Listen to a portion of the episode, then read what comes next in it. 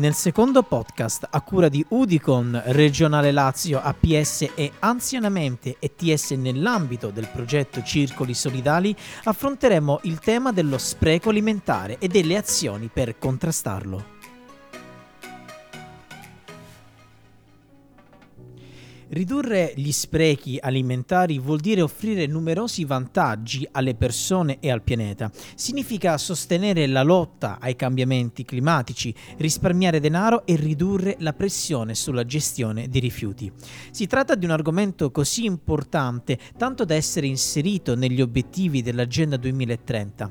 Con il target 12.3 dello sviluppo sostenibile, l'Unione Europea si impegna a dimezzare gli sprechi alimentari pro capite entro il 2030, sia a livello di vendita al dettaglio e sia a livello di consumo.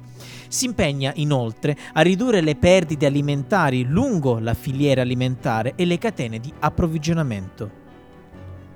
Secondo il Food West Index 2021, il rapporto sullo spreco alimentare dell'UNEP, ovvero il programma delle Nazioni Unite dedicate all'ambiente, nel 2019 sono state generate circa 931 milioni di tonnellate di rifiuti alimentari, di cui il 61% proveniente dalle famiglie, il 26% dalla ristorazione, il 13% dalle vendite al dettaglio. Praticamente ogni anno vengono buttati circa 121 kg di cibo pro capite e, comparando la quantità di cibo consumata con quella prodotta, le Nazioni Unite per l'ambiente stimano che ben il 17% del cibo che compriamo viene buttato.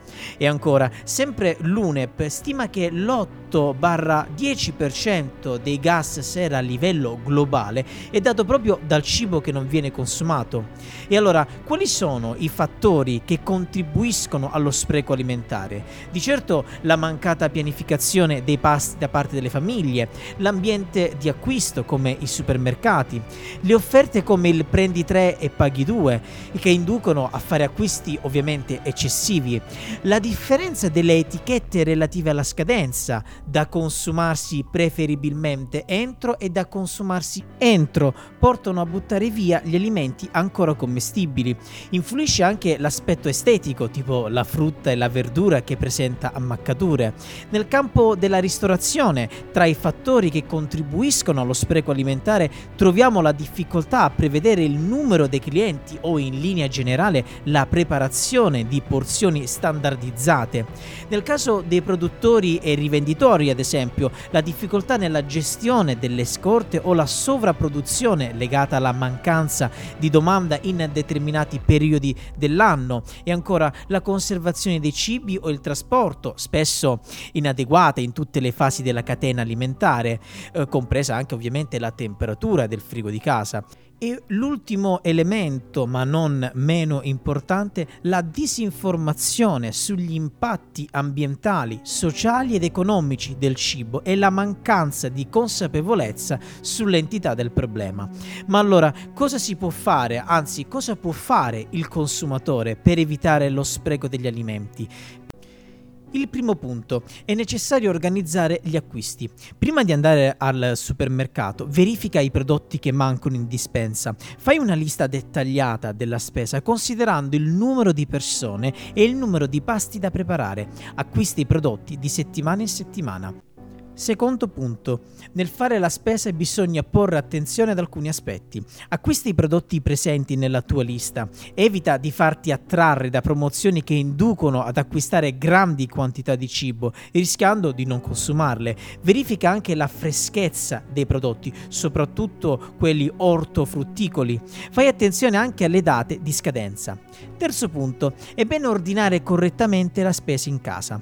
Carica il frigo con i prodotti considerando controllando la temperatura dei vari ripiani.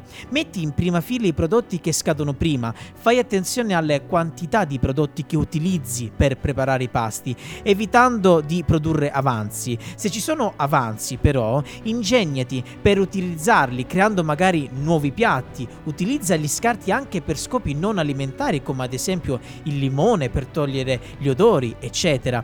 Riutilizza gli imballaggi dandogli un'altra destinazione di uso.